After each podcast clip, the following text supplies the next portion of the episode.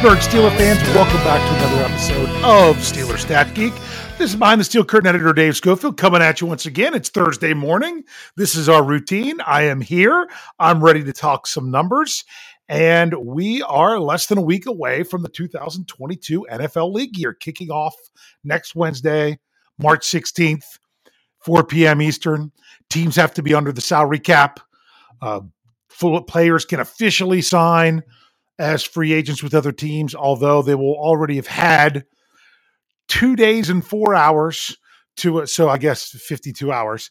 Um, uh, what is defined as the legal tampering period, which I think is funny that legal legal tampering. It's kind of an oxymoron, but still, uh, that that uh, players can do that. I'm hoping that when we're here next week, that we'll say, "Hey, there's a new member of the Pittsburgh Steelers." It, it would be nice. It's just been a while.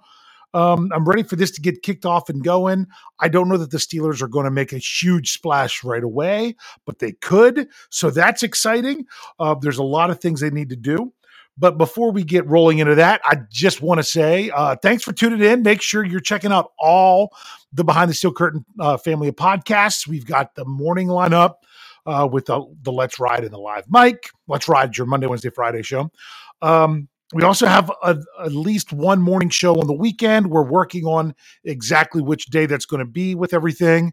Uh, we're we're still trying to find our way um, in, in, this off season, but uh, we have that. We've got our noon lineup uh, that, that we have there. Our YouTube slash Facebook live shows that then go out on the audio later that night or very early the next morning. So we have those seven days a week at lots of shows, lots of opportunities that if you just need your Pittsburgh Steelers fix, we've got it. Hopefully there's something for everybody. Um, I understand if if this is your show, I got to tell you, if Stat Geek is a show that just kind of fits you, you've just you've got to make sure you're also checking out um, Jeffrey Benedict's uh, from the cutting room floor. He's really gotten into some good stats the last few weeks. I'm sitting there listening to it, and I'm like, man, uh, this very well could have been a, a Stat Geek show. So if this is your thing, and you haven't checked that out yet, make sure you do because uh, it's it's been some really good stuff there from Jeffrey. I just wanted to specifically send my nerds of steel in that direction because uh, Jeffrey's been coming through with some good nerds of steel stuff. So that's that's why I wanted to, to say that. Also, make sure you check it out behindthesteelcurtain.com. It is your one-stop shop for all things Pittsburgh Steelers.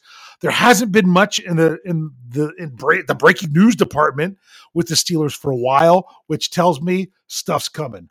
We should very soon know uh, where the Steelers would get a compensatory draft pick in this year's draft uh, based on the loss of Bud Dupree last year. Uh, let's see. We should start to get some signings of the Steelers' own players. I would hope that that would happen sooner, uh, but we don't have anything there. Then, of course, next week, just the signing of anybody. So make sure we get those articles out as fast as we can. There behind the steel curtain. Check check back there or, or often throughout the day because we have articles coming up all day. I mean, there there's we I think they well the podcast article I know starts at like 5 30 a.m. Eastern, and there's stuff at least every 90 minutes as you go throughout the day uh, into the early afternoon. So if you just check it one time in the morning, you are missing out on a lot of stuff, unless you're checking it out the next day. But uh, also, keep a lookout on the podcast platform. If, if the Steelers make a big signing, we'll likely have a breaking news podcast as soon as we can get that uh, up and running on the platforms. So make sure you're you're staying tuned. Hey, and also you can follow Behind the Steel Curtain on Twitter at BT Steel Curtain. That's another place to, to be able to get all these things. I'm going to dive into some questions, but before I do, I've got to define some things because I have a lot of questions. I have a lot. We're going to try to answer three today. But I've had a, I have a lot. They're they're stacking up for me, and that's great. I would love to have things to answer. Some of them are tough, and I'm going to do one in the second half. That that when it was asked, they, it's interesting because someone actually sent this to to to Jeff Hartman, who then made sure that he tagged me. Uh, that's one that I'm going to be be looking at because it, it's covering the same subject a little bit of what we were covering in the first half, and that is we're going to talk about uh, so, some quarterback things. A very interesting question I have there, but I also want people to understand. I like to keep things as objective as possible. That's the whole point of stats and Stat Geek um, versus being subjective. And yes, there there is subjectiveness in sports. Some people believe that if it's subjective, it's not really a sport. I've actually had a number of people make that case to me in the past. I'm not going to go that far. But for example, when, when you're looking at, let's say, the Winter Olympics that just finished up last month, there are certain things in in the Olympics that are subjective versus objective. Subjective means it's based on someone's opinion. Objective means that it's not based on opinions, based on facts. And in my case, numbers. For example, I watched all the US curling. That's what I did. That is very objective. You're either closer than the other person or you're not. And they come out with the little, with the thing that they put in and spin around if it's really, really close to measure who's closest with the stones. And that's how you get your scores.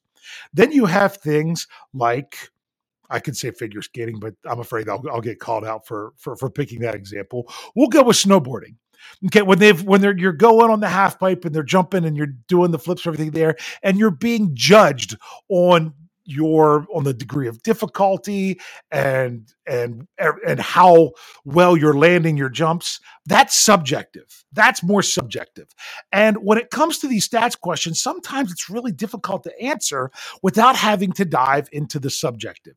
Because to me that's things like your pff scores in football those are subjectives. Those are based on a quote unquote expert, that's up to you if you consider them experts or not, opinion about how a player did each and every play that gets compiled into one big overall grade. Now, I like to use PFF with things I don't have other things for because it's something numerical, but it still is subjective. Then you have objective things. Um, for example, uh, touchdowns, interceptions. Now you could say, "Oh, was that was that interception really on the fault of the quarterback when he hit the receiver square in the hands and he misses it and it bounces off his face mask and goes straight up in the air and and the other team catches it?" Yeah, you could you understand that there's still reasoning behind those numbers, but they are still objective numbers. That goes down as an interception on the quarterback for the other team, all those good things. So there's sometimes that the only way that I can answer some questions is to look at look at subjective things. And when I get a lot of offensive line questions, that's where I have to go. There's not really good but I think I just said the words backwards. I'm sorry. I'm using subjective and objective so often, so so much. I'm I'm I be switching them up. So if I did that one time back there, sorry. I wish you could go back and edit it, but I'm not going to. That's with that. We, we're going to we're going to keep our conversation going. So something objective is tough to have uh, with offensive linemen because they don't have statistics. I mean, the only statistics I can give you for an offensive lineman, other than snaps played, is penalties. That's something objective. Everything else is basically based on your opinion. Now, you can say, oh, well, what about rushing yards? Well, what about yards per carry? Absolutely. The offensive line is part of that. And that's why sometimes with running backs, I try to take them a little bit to realize, hey, they might have this many yards per carry, but is that on them or is that on the line? So sometimes you have to look at those kind of things, but it's really hard to have objective numbers when it comes to the line. But we're going to talk about some stuff with quarterbacks and the line in the second half. I want to dive into this question because it's very appropriate because of all the news going on in the NFL this week. My goodness, the quarterbacks stuff has gone crazy. Um, You've got Aaron Rodgers going back, his reported deal. We'll see if that's really what it was. Uh, we'll talk about that a little bit more. Uh, then you've got the big trade for Russell Wilson with the Broncos giving up two firsts, two seconds, swatch, swapping a fourth and a fifth, and giving up three players. So, I mean, that's kind of a little bit insane that the, that that was the price and everything. So that's going to kind of come into what we're going to talk about here here real quick. And this one comes from Daily Joint Company, which is at Daily Joint Co on Twitter. That's where this question came from. And he says, "I don't know." Actually, says IDK, but I don't know if there would be a way to to do it with Mason Rudolph's relatively small sample size, but I would love to see a numbers breakdown of how Jimmy G compares to Mason only since people apparently want Jimmy G, who is basically like a slightly better, way more expensive Mason Rudolph, in my opinion. Hashtag Nerds of Steel. So I'm going to try to dive into this, and I'm, going to use a couple things that are more that are more subjective, but I'm going to try to stick with the numbers. Okay, let's run through Mason Rudolph's numbers real quick. He's I'm I'm counting him as play as, as being uh three years in the league. Yes, I know technically it would be four because it where he was drafted, but he did not. Sorry about that with my phone going off. Jeff Hartman's trying to tell me a bunch of stuff to do right now. Um, that that uh, okay, I'm I'm I'm I'm I'm I'm back. Sorry, Jeff, quit distracting me that what what's happened with Mason Rudolph is he did not even dress his rookie year. So according to like years of service, things like that, that doesn't count as a year played. So I'm still going to say three years for Mason Rudolph. Um, and his numbers are this. Uh, he started 10 games. He has a record of 5 4 and 1. He has a completion percentage of 61.5%. He has a touchdown to interception ratio of 1.45 that means he's you want that number to be above one because if it's if it's a decimal below one, that means you're throwing more interceptions to touchdowns. So it's at 1.45. His touchdown percentage, which is you take the number of touchdowns thrown from, you know, compared to the number of passes, is 4.2 with an interception percentage of 2.9. He's also been credited with two fourth quarter comebacks and one game winning drive in in his 10 starts. So that's that's that's not bad. But let's look at Jimmy G now. He he's been playing 8 seasons. Now remember the first well, I almost was going to say two, but I'm pretty sure it's three. I can't believe I didn't write down the split. But yeah, the split is the first three were in New England. He didn't even get a start in his first two years, but he appeared in 11 games in his first two years. So I can't just throw that out. But some of these numbers I'm going to do, I'm going to look at just just the 49ers because all he ever he started two games in New England he won them both. So he was 2 0 there. But overall in his career, regular season, because I'll talk about postseason a little bit, his overall record in his 47 starts is 33 and 14. So he does have that solid record compared to Mason Rudolph his completion percentage is 67.7. So that's 6.1 higher than Mason Rudolph. His touchdown to interception ratio is 1.87. So that's 0.42 higher than Mason Rudolph. His touchdown percentage rate is 5.0%. That's 0.8 higher. His interception percentage is 2.7. So that's 0.02 lower. And he's credited with 10 fourth quarter comebacks and 10 game winning drives. Where if you look at it statistically, that's not that much greater than Rudolph based on the number of games started um, of what you would what, what you would expect there, you know, of 10 versus 47. So, I mean, it, it, it's still better, but it's not like, oh my goodness, it's five times. No, because he started almost five times as many games. Um, so that that's where that comes from. Also, I wanted to look at the postseason with Jimmy G because that's where it, it really comes down to. Um, he's he's been to the postseason in two years where he's started games. He has a record of four and two. So he's won more games than he's lost. Uh, that's actually a really good postseason record. But his completion percentage is 60.6. That's down from his. That's lower than Mason Rudolph's uh, regular season one. His touchdown to interception ratio is 0.67. He's thrown more interceptions than touchdowns in the postseason. He has a touchdown percentage of three, which is significantly lower, and an interception percentage of 4.5, which is significantly higher. He has no fourth quarter comebacks, but one game winning drive in the postseason. So the record is good, just the numbers aren't as good. But you are playing, you know, obviously you're playing a playoff team when you're in the playoffs. You know, not every regular season matchup is against a playoff team. So so there's that. So that's kind of the comparison. Um, are the numbers for Jimmy G better? Yeah, you have to say that they are. You have to say that they are. He's he's he's he's got a higher touchdown percentage, meaning on his passes. He's got a higher, you know, not much higher, a higher touchdown to interception ratio right when you compare regular season. But the other thing that you have to take into account here is the one thing that I love is is you got to take it take into account the car you know, you've got to drive the car. And the car, that's CAR, cost above replacement. How much would a replacement cost? Are you obviously, if you're going to pay more for a replacement, you want to get more production. If you're going to be paying less for a replacement, you uh, are you getting a better how was your drop off in production compared to your drop off in cost? That's what the Steelers had to address last year when it came to Steven Nelson and Cam Sutton. Uh, Cam Sutton was significantly less expensive for them to have at corner, and they felt that the cost that they saved with him was much greater than than the than, than what they got in a drop off on the field. They didn't think it was much of a drop off, but the cost was much better. Doesn't mean that they felt that Cam Sutton was better than Steven Nelson, but he was better for the money. You know, that that kind of thing. The problem with Jimmy G is he's under contract for one more year. He would have to be traded. That right there is the, the biggest red flag for me. I don't want the Steelers to trade for a quarterback. I mean, unless you're talking day three picks. I don't want the Steelers to have to give up rounds one, two, or three. I think they need that to help build their team.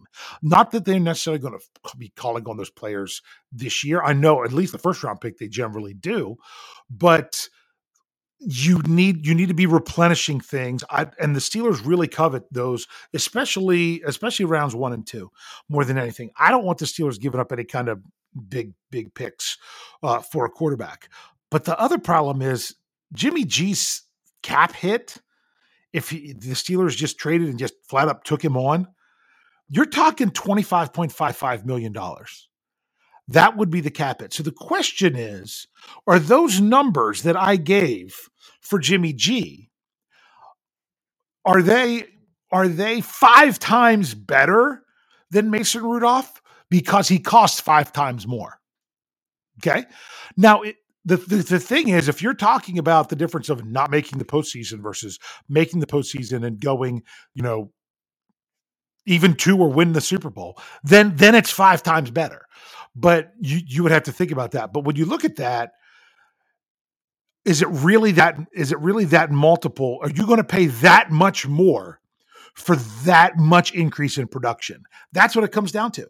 Because there, there's also another issue. Since he's gone to San Francisco, the San Francisco 49ers have played 81 regular season games since J- Jimmy G went to their team. He started 45 of them.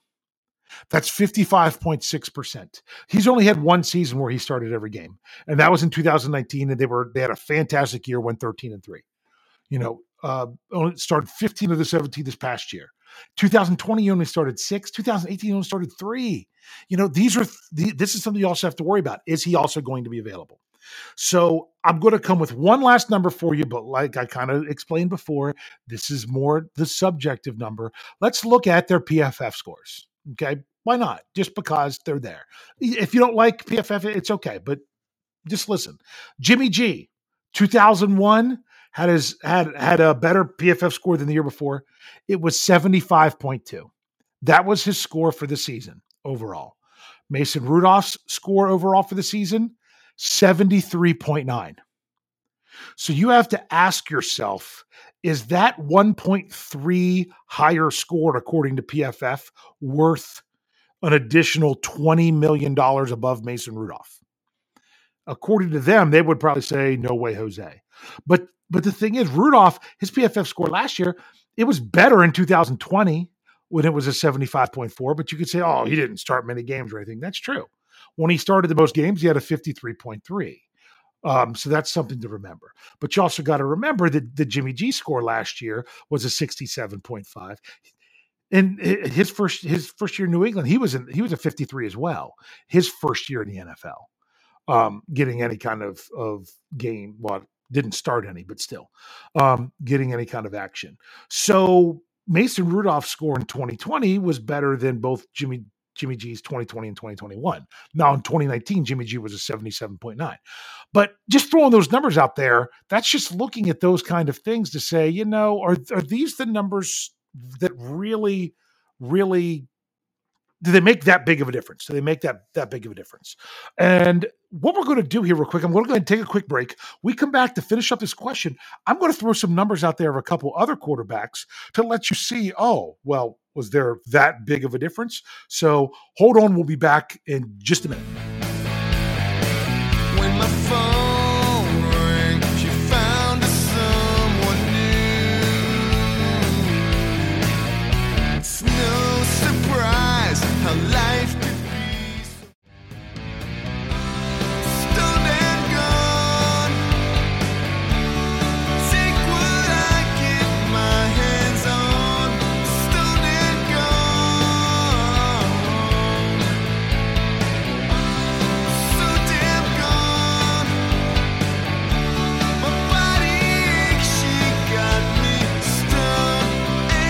Pittsburgh Steelers fans, welcome back to Steelers Stat Geek. We are rolling through some numbers here. We just did a big comparison between Mason Rudolph and Jimmy G with some of the stats to see if he would be worth the money for the Steelers to upgrade that position. Would it be enough of an upgrade for the money? To me, numerically, the answer is no, but you might feel differently. Just for, just to give you an idea, I was going to throw out some other numbers. Like Aaron Rodgers just got a huge deal, a huge huge deal that apparently averages $50 million a year. I don't, that's, doesn't look like that'll be his cap number this year, but that means it's going to be a bigger cap number in the future. But we'll see when that actually gets officially reported. But uh, he is going back to Green Bay. But just to look at his numbers, his numbers are he's 139, 66, and 1 in his career. Um, he has a 65.3 completion percentage. That's a little bit lower than Jimmy G, but higher than Mason Rudolph. His touchdown to interception ratio is 4.83. For every interception Aaron Rodgers throws, he throws 4.83 touchdowns. You know, compare that to 187 of Jimmy G. Then you've got the touchdown percentage is 6.3. The interception percentage is 1.3. He has 18 fourth quarter comebacks and 27 game winning drives. So, my question is if you look at the difference between Mason Rudolph, Jimmy G, and Aaron Rodgers, who is Jimmy G closer to? Is he closer to Mason Rudolph or is he closer to Aaron Rodgers? To me, he's much closer to Mason Rudolph. So I just did that for comparison's sake, so you could say, "Oh, do those numbers really make a big difference?" Here's another one. This was this was something that was very subjective. Someone in our staff channel, I'm not going to say who because I try to try to remember that. Um, when once Aaron Rodgers signed his deal, they said, "Oh, well, what about trading for Jordan Love?" And someone said, "Oh, he's he's so much more talented than Mason Rudolph." That's a subjective statement. That is completely based on opinion. If you want to look at it objectively, yeah, it's nowhere close. Mason blows him out of the water. But that's only because Jordan Love's only started one game. He's 0 1. He has a 58.1 completion percentage. He's got a 0.67 touchdown interception ratio, only a 3.2 touchdown percentage, a 4.8 interception percentage, and of course, no fourth quarter comebacks or game winning drives. He just hasn't had the chance. So, in his very, very, very limited action, much more limited than Mason Rudolph. The numbers don't back that up at all. Now, does it mean if he would get more of a chance that he could do better? Sure. But you could also say the same thing with Mason Rudolph. I don't know. Um, I went ahead and threw in Mitch Trubisky here. Okay, because uh, he's 29 and 21 in his four years, 64.1 uh, completion percentage. That's you know, that's a little bit lower than even Aaron Rodgers, but more than Mason Rudolph. 1.68 touchdown to interception ratio. That's between Jimmy G and Mason Rudolph a 4.1 touchdown percentage. That's just under Mason Rudolph, a 2.3 interception percentage. That's better than Mason Rudolph and better than Jimmy G. So he doesn't throw as many touchdowns, but he didn't have as many interceptions. Five fourth quarter comebacks, seven game winning drives. Okay. And so there's his numbers. What's the cost for him? If he's half the cost of Jimmy G, then that's someone that you could even consider um, more of an upgrade. But I don't know if the Steelers will be in the market there or not. I just thought those numbers were interesting uh, to throw out there because you, you also got to remember there's someone when it comes to, to, to Jimmy G or other quarterbacks. This is a conversation I had with my brother after the Scobro show on Tuesday, um, where where I said, you know, there's there's some people out there the the mindset that the Steelers need their quarterback now. They need it now. It has to be this year because you the longer you wait, the more you're wasting stuff. You're wasting years of T.J. Watt. Okay, and my question is, are you, or are you going to waste even more? If this is not the year for the Steelers, if the free agent market, the trade market, and the draft are all terrible for quarterbacks, I'm not saying they are, but if they are, and the Steelers force the quarterback issue, look at where they're going to be. If the, let's say the Steelers draft a quarterback, or they go sign a quarterback, or they or even trade for a quarterback.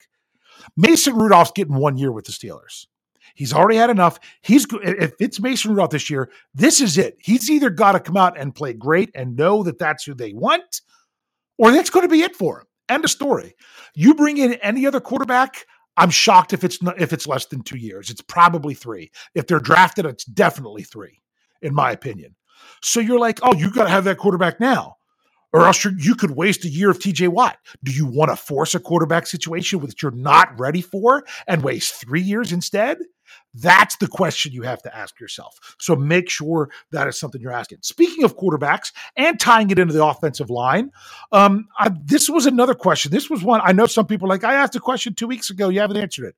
Sometimes I group them together based on subject. This one came actually quite recently uh, from JT Potter. That's on Twitter. That's at Potz, that's P O T Z, uh, 52474. He says, People think it's always about having an elite quarterback. I would like for the Stat Geek to show the numbers for QBs when they have elite O line, say top 10 versus top 20, just for giggles. Well, if we're talking O line, the only the only way I can do this is PFF. That's it. That's all. That's my options. So I did this in two different ways. First of all, thanks for the question, and also I wanted to thank um, uh, Daily Joint Company for that one as for the other one as well. That one was fun to break down. So first I did it looking at the top quarterbacks and seeing where their offensive lines were. Then I did the top offensive lines to see where their quarterbacks were.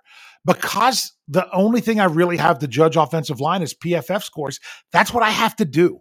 And like I say, sometimes I some I I think their scores aren't bad.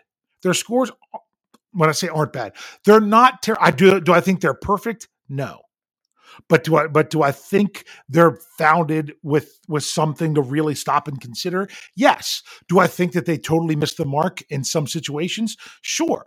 Especially with stuff ju- judging Minkah Fitzpatrick. There are some people that are so into PFF, they think that Minkah Fitzpatrick was awful this year. That wasn't the case. You're drinking too much Kool Aid of the PFF Kool Aid. Okay, don't go that far. Now, did now did Minkah Fitzpatrick put up the numbers that he had the first couple years with the Steelers? No. Was Minkah Fitzpatrick being utilized differently with the Steelers this year? Yes. Was he coming through and making plays for them when they needed him to? Yes. Okay. Was he better than his first two years? I wouldn't say he was better, but I, it's not like he was fantastic before and he's one of the worst safeties in the league now. That is not what happened. And if you feel that way because PFF told you so, then you need to start forming your own opinions. Anyway, sorry. I'll, I'll get off my soapbox now. So I understand that these grades aren't perfect, but they're they're the data that I have. So first thing I did was I I looked at the top five rated quarterbacks that started at least 10 games, um, according to PFF. They were Tom Brady, and they were in this order: Tom Bear, Tom Brady, Joe Burrow, Justin Herbert, Aaron Rodgers, and Kirk Cousins. That was their top five rated quarterbacks. And just so you know, Patrick Mahomes was 13th. And i am going to throw him in there because a lot of people want to know what he would be. All right. When it comes to Tom Brady, when it came to the offensive line, it's broken down into two things pass blocking, run blocking. We'll focus more on the pass blocking. I'll give you the run blocking numbers now just because I can. Tom Brady was the number one quarterback, playing behind the number one pass blocking line and the 14th run blocking line. Joe Burrow was the number two quarterback, playing behind the 25th pass blocking line and 17th run blocking line. Justin Herbert was playing behind the 17th pass blocking line and 12th run blocking line. Aaron Rodgers was playing behind the 8th pass blocking line and the 23rd run blocking line. And Kirk Cousins was playing behind the 27th pass blocking line and 16th run blocking line. So it just goes to show you that those players in the top that were the top five quarterbacks, only two of them had top 10 offensive lines when it came to pass blocking. So let's kind of oh, and just so you know, for Patrick Mahomes, his his the offensive line for Kansas City, they were tied for sixth in pass blocking and tied for third in run blocking. Just to put that in the back of your mind. So then I turned around and did it the other way. I said, okay, why don't I look at the at, at, at the top 10 pass blocking lines and see where they ranked, where that same team ranked in passing. Doesn't matter which the which quarterback it was. Didn't matter who was playing. Didn't matter if it was you know one for part of the season and was injured and it was someone else. It was just flat up team scores. Okay, they had these were your top 10 pass blocking lines. It went Tampa Bay, LA Rams, Dallas, Washington, Philly, San Francisco, Kansas City, Green Bay, Denver, and New England. Now, San Francisco and Kansas City, they were tied at sixth. So that was where they went. But so where were where did they rank in passing? So did the best lines have the best passers? And the answer is no. Just like the best the best quarterbacks didn't have the best lines necessarily, except for Tom Brady. That's that's the one. So you had Tampa Bay number number one pass blocking, number one passing rank. The Rams they were they were two in pass blocking, tenth in passing. Dallas third in pass blocking, sixth in passing. So the, those two those were two teams in the top and well, even the top five. One was for there was one first, one was sixth. Washington, they were fourth in pass blocking and 27th in passing. So just because you had the great offensive line didn't mean that you instantly got better at passing. Okay. Um, Philadelphia, fifth in the block in pass blocking, 17th in passing. San Francisco, sixth, tied for sixth in pass blocking, 16th in passing. Kansas City, they were they were sixth, tied for sixth in pass blocking and 14th in passing. Green Bay, they they're the one team that had they were ranked the same in both. Eighth in pass blocking, eighth in passing. Denver was ninth in pass blocking, 19th in passing, and New England was 10th in pass blocking, ninth in passing. Now, a team like New England, that kind of shows me, hey, if they were bad in pass blocking, do you think they would have been as good at good ranks as passing? Maybe not but those don't necessarily go hand in hand. Out of the 10, the top 10 pass blocking teams, only four of them had a top 10 passing grade. So not even half of them. So just because you have the great offensive line doesn't instantly turn you into a great passing team. And just because you are one of the best quarterbacks in the league does not mean you're playing behind the a great pass blocking line because my goodness, two of the top five were 25th or worse. Zoinks. So that hopefully that answered that question a little bit. Um, I'm running a little bit over, but I said I was going to try to answer three, so I'm going to try to do this last one really, really, really quick. I just have to find where my question is here. Okay, here we go. This comes from Brian Haynes. Um, known in the live chats as Captain Underpants. Also on Twitter at is at BK Haynes Jr. And he says at STLR Superfan Dad. That's me. That's where you can reach me to ask a question. He says, What kind of package would it take to trade for the 15th pick this year? What about back to the 25th? Just trying to see what sort of deals could be coming. LOL, hashtag nerds of steel. So, in other words, what would it take to trade up five spots? What could they get trading back five spots? Well, bottom line is you got to find a good, what they would call a draft pick calculator. I found one that I like. It's actually at some place called calculatorsoup.com. And the reason I like it, you can plug in the different number of picks. They give you the value of things, and they even have a chart that you can use if if you wanted to do it. But this is what I figured out based on the closest numbers I could get to approximately be what, what teams would actually have. If the Steelers wanted to move up five picks, it would cost them Antonio Brown. Wait, what do you mean? Oh, sorry. It would cost them a third and a fifth in this year's draft. Now, when you move to a future draft, it it it changes the numbers. Basically, all the rounds bump up a round, like a as we saw with the Steelers traded for Isaiahh Loudermilk um, in the fifth round in this year. That's basically what's worth a fourth round next year. So for each year, it's basically like a second round pick this year would be worth a first round pick next year those kind of things. But um, that would be what it would take to go up five spots. Eh, the Steelers would have to give up two picks now because they're the fourth. You know, the the second their second round pick would be too much just to give up just their second to move up. You know, their first and their second in exchange for that first. That's a little bit too much. That's why, and the the best way to to to piece it together would be the third and the fifth. Now, if they were to trade back five spots from 20 to 25. Now remember, as you move down the draft, you're not going to get as much.